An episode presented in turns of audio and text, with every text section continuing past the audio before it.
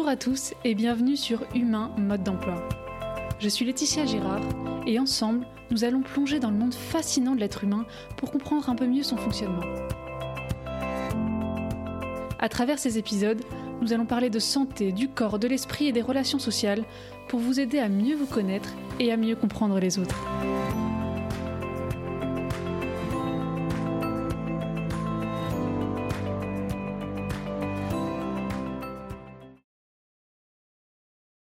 C'est le matin. Vous éteignez votre réveil pour la troisième fois. Bon, allez, cette fois, faut se lever. Comme d'habitude, c'est la course. Vous arrivez au travail déjà stressé et encore à moitié endormi. Vous regardez votre to-do list, un peu trop pleine, et vous vous dites Mais comment je vais trouver l'énergie de faire tout ça? Alors vous vous levez, allez jusqu'à la machine à café, appuyez sur le bouton. Là, l'odeur réconfortante du liquide qui coule vous arrive déjà aux narines. Vous l'avalez d'une traite. Et au bout de quelques minutes, comme par magie, vous vous sentez en pleine forme, complètement réveillé même. Dans votre tête, les idées fusent dans tous les sens. Allez, il est temps de mettre. Finalement, cette journée sera aussi productive et efficace que les autres. Mais pourquoi est-ce que le café nous fait autant d'effets? La dernière fois, nous avons parlé de comment le cycle circadien rythme et régule notre sommeil. Mais c'est qu'un des facteurs qui nous permettent de dormir. Le deuxième s'appelle la pression du sommeil. Qu'est-ce que c'est? C'est une substance chimique qui s'accumule dans notre cerveau, de l'adénosine. Dès notre réveil, on commence à créer de l'adénosine qui s'accumule au fur et à mesure que la journée avance. Et plus elle s'accumule, plus on se sent fatigué et somnolent. Cette substance réduit les signaux d'éveil dans notre cerveau et favorise ceux du sommeil, si à la fin de la journée, après avoir passé environ 16 heures éveillé, on commence à se sentir franchement crevé et qu'on a du mal à réfléchir, c'est parce que la pression du sommeil est très forte et qu'il est l'heure d'aller se coucher. Car oui, la seule manière d'éliminer cette substance de notre cerveau, c'est de dormir. Pendant toute la nuit, l'équipe de nettoyage de notre cerveau va nous débarrasser de ce qui est devenu un déchet. Quand elle a fini son travail, le lendemain matin, on se réveille frais comme un gardou. On est alerte et vif, prêt à commencer une nouvelle journée. Enfin ça, c'est quand on dort assez. Parce que sinon le nettoyage n'aura pas eu le temps d'être terminé, et on commencera notre journée avec cette fameuse dette du sommeil dont on nous parle tout le temps. C'est un peu comme commencer son mois à découvert. Pas très agréable, on sait que nos finances vont pas s'arranger toutes seules, mais comme on n'a pas le choix, eh ben on continue. Plus on cumule les nuits courtes, plus on augmente notre dette de sommeil, et plus notre cerveau va fonctionner dans un état de semi-éveil, qui n'est ni agréable ni efficace. Alors pour pallier à ce problème que nous sommes nombreux à connaître, on a trouvé une solution magique. Le café. Le café, c'est pas une simple boisson chaude à l'odeur délicieuse et parfumée. C'est un psychotrope. La drogue légale la plus consommée et le deuxième produit le plus commercialisé au monde. Il suffit de regarder la toile d'une araignée sous caféine pour se rendre compte que c'est loin d'être une substance anodine pour notre cerveau. Mais alors pourquoi le café nous donne cette sensation d'éveil et de vivacité? En fait, la caféine va se fixer sur les mêmes récepteurs que ceux de l'adénosine. Et non seulement elle prend sa place, mais en plus elle lui demande de se taire. C'est pas franchement le genre d'autre qu'on inviterait chez soi. La pression du sommeil a beau augmenter, c'est comme si on se bouchait les oreilles pour ne pas entendre son appel. S'il faut à peine quelques dizaines de minutes pour que le café fasse son effet, il faut beaucoup plus de temps à notre organisme pour l'éliminer. Notre corps met entre 10 et 14 heures pour supprimer complètement la caféine contenue dans une tasse de café. C'est beaucoup plus que ce qu'on pense en général. Après, chaque personne a une sensibilité différente et elle tolère plus ou moins bien. Par contre, en vieillissant, comme notre métabolisme ralentit, on met encore plus de temps à l'éliminer. Quand on boit du café trop tard dans la journée, la caféine n'a pas le temps de s'éliminer. Donc le soir venu, au lieu de ressentir la pression du sommeil qui s'accumule toute la journée, on ne ressent, bah, rien. Et du coup, on a un mal fou à dormir. Et c'est pas parce que la caféine tire son nom de la boisson qui en contient le plus qu'on ne la trouve pas ailleurs. Elle est aussi présente dans certains thés, dans le café décaféiné, qui contient quand même 15 à 30% de la quantité d'une tasse normale, dans les boissons énergisantes, le chocolat noir, certaines glaces et pâtisseries. On la trouve aussi dans des compléments alimentaires ou des médicaments, notamment ceux utilisés pour la perte de poids et l'amélioration des performances sportives. Donc maintenant vous allez me dire, mais c'est génial en fait, le café me permet de ne pas me sentir fatigué, donc pourquoi m'en priver? Oui et non. Vous n'allez effectivement pas vous sentir fatigué, mais ça ne veut pas dire que vous ne l'êtes pas. La caféine masque l'action de l'adénosine, mais ne la supprime pas. D'ailleurs, si vous avez besoin de votre café, pas envie, mais vraiment besoin pour être en forme, c'est sûrement que vous êtes en déficit de sommeil et sûrement depuis quelque temps. Quand la caféine arrête de faire effet, on a soudain un énorme coup de barre. Comme on est de nouveau sensible à la pression du sommeil, on ressent la même fatigue que celle qu'on ressentait avant de boire notre café, plus toute celle qui s'est accumulée entre-temps. Un peu comme si vous vous retrouviez soudain face à une foule de syndicalistes scandant haut et fort qu'ils attendent plus de reconnaissance, et qui, cette fois, comptent bien faire entendre leur message. On se sent soudain fatigué, on a du mal à se concentrer, et donc euh, on reprend un café.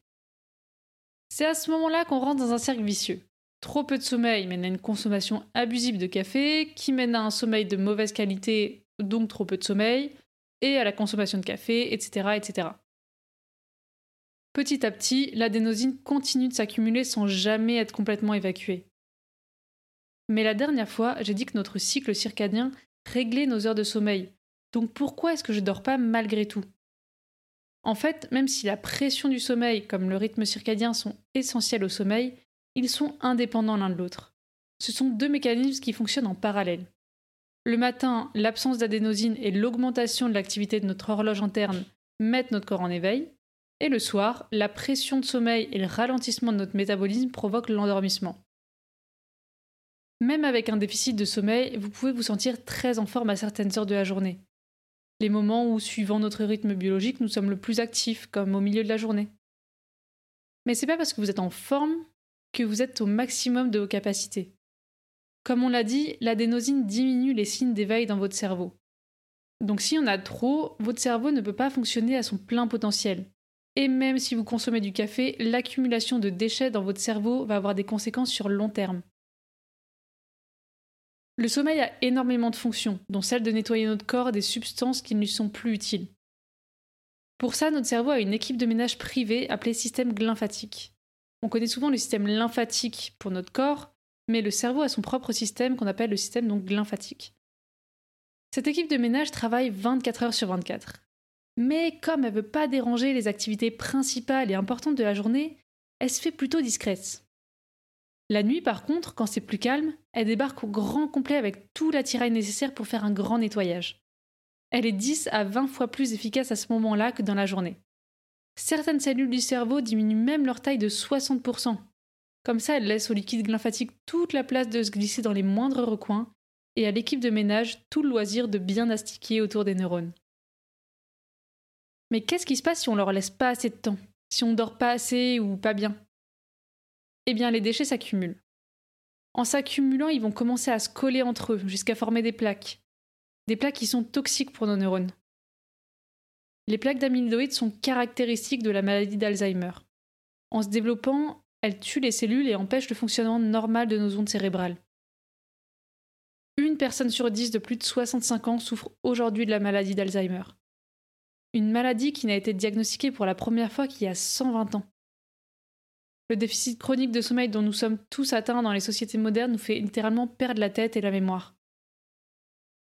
Les plaques d'amyloïdes ne s'accumulent que dans certaines parties du cerveau notamment celles qui génèrent le sommeil profond. Donc plus il y a des dépôt, moins la qualité du sommeil profond est bonne. Moins la qualité du sommeil profond est bonne, moins les ondes qui génèrent le son, et moins ces ondes cérébrales sont efficaces, moins on a de mémoire. Parce que la mémorisation est une des fonctions principales du sommeil profond. Les personnes atteintes d'Alzheimer sont souvent insomniaques à cause du fait que justement ces plaques les empêchent de dormir. Et comme le corps se régénère pendant le sommeil, leur santé générale se dégrade au fur et à mesure.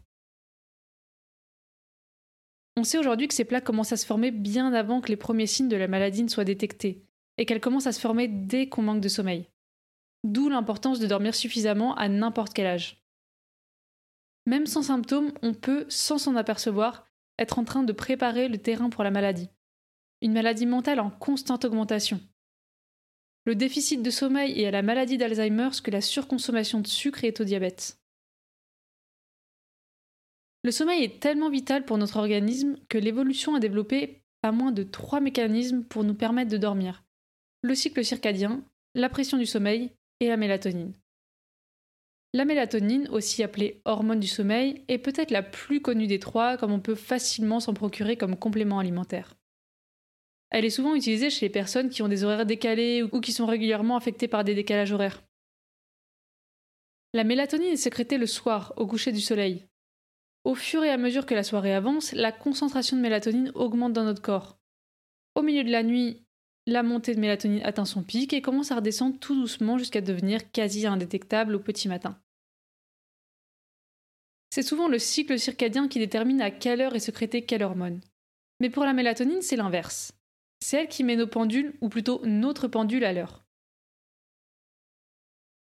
Finalement, contrairement aux idées reçues, elle a peu d'impact sur la quantité ou la qualité de notre sommeil. Elle nous permet plutôt de rester à l'heure par rapport au soleil et donc de régler notre rythme biologique en cas de décalage. D'où l'intérêt de l'utiliser pour atténuer les effets d'un jet lag. Mais ce formidable mécanisme est quelque peu perturbé par notre modernité. Son plus grand ennemi, c'est la lumière artificielle. Nos nuits ne sont plus vraiment noires, donc notre corps a un peu du mal à savoir si le soleil est couché ou pas. L'invention des lampes LED a été une révolution, tant d'un point technologique qu'énergétique. On en trouve maintenant partout, dans nos écrans, dans nos plafonniers ou dans les phares de nos voitures. La lumière blanche des LED et l'économie d'énergie qu'elle permet en a fait la star des ampoules. Malheureusement, cette belle lumière blanche est encore plus toxique pour notre organisme que les ampoules à incandescence qu'on utilisait avant. Tous les ordinateurs ont aujourd'hui des filtres à lumière bleue parce qu'on sait que c'est mauvais le soir. Mais on sait moins que les lampes LED de nos salles à manger ont exactement le même effet sur notre endormissement.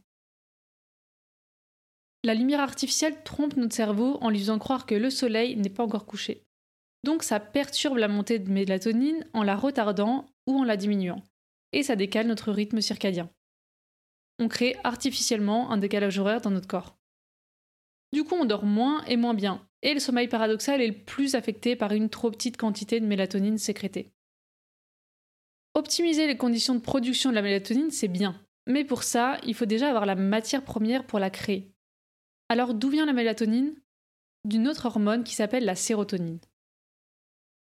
Plus communément appelée hormone du bonheur, c'est la sérotonine qui va se transformer en mélatonine.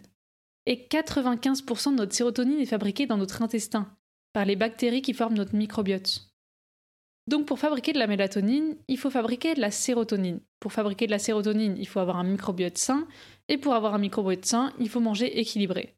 Comme quoi, notre assiette et notre oreiller sont beaucoup plus proches qu'on peut le penser.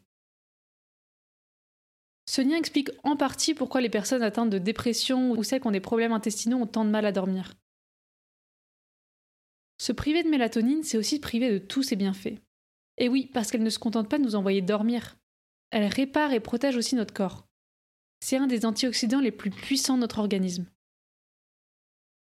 Notre corps se dégrade plus vite qu'il ne se régénère. C'est pour ça qu'on vieillit et qu'avec le temps, on a plus facilement des problèmes de santé. La dégradation de nos cellules est due à un phénomène qu'on appelle le stress oxydatif. Si vous avez déjà laissé une pomme coupée quelques heures à l'air libre, vous avez vu apparaître au-dessus une petite pellicule marron. C'est de l'oxydation. Il se passe exactement la même chose avec nos cellules. Avec le temps, elles s'oxydent. À chaque instant, notre corps fait face à de multiples agressions des maladies qui essaient de se développer, des cellules qui s'abîment, des, lésions, etc. Donc il a besoin d'une équipe d'urgentistes qui va le défendre des agresseurs et réparer ce qui est abîmé. Évidemment, plus l'équipe d'urgentistes est grande, et mieux notre corps est protégé. Mais pour travailler, elle a besoin d'énergie. Et comment elle fabrique de l'énergie? Avec la mélatonine. Dans nos cellules, on a des mitochondries. Ce sont un peu les centrales électriques qui leur permettent de fonctionner.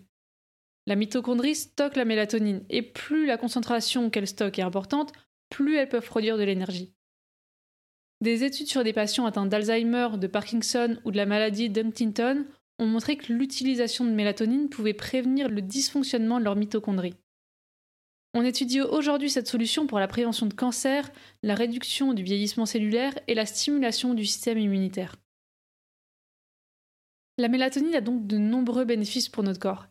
Et pour en citer encore quelques-uns, elle régule le développement des muscles, du placenta chez la femme enceinte ou des os qui diminuent le risque de fracture et d'ostéoporose. Elle a aussi un effet sur les œstrogènes en aidant à lutter contre le syndrome des ovaires polykystiques et le syndrome prémenstruel, et elle favorise la sécrétion d'hormones de croissance qui participent à la réparation des tissus. Alors attention, malgré tous les bénéfices de la mélatonine, ne prenez pas de compléments si vous n'en avez pas besoin. Si vous en prenez tous les jours, vous pouvez ressentir des effets de somnolence ou de vertige. Et à la longue, votre corps peut arrêter d'en produire naturellement. Bah oui, pourquoi est-ce qu'il se fatiguerait si vous lui donnez déjà tout ce dont il a besoin? Notre cycle circadien, l'adénosine et la mélatonine sont les trois composantes essentielles de notre sommeil. Elles en déterminent le moment, la quantité et la qualité. Notre environnement et nos journées trop chargées en café, en stress et en lumière artificielle perturbent les mécanismes que l'évolution a mis des milliers d'années à développer. Mais vous pouvez agir dessus. Vous pouvez faire quelques ajustements dans votre quotidien. Vous pouvez changer vos habitudes. De petites actions font parfois une grande différence. Est-ce que votre santé, votre humeur et votre vivacité d'esprit ne les valent pas? Est-ce que tous ces bénéfices ne valent pas un café de moins et un livre de plus?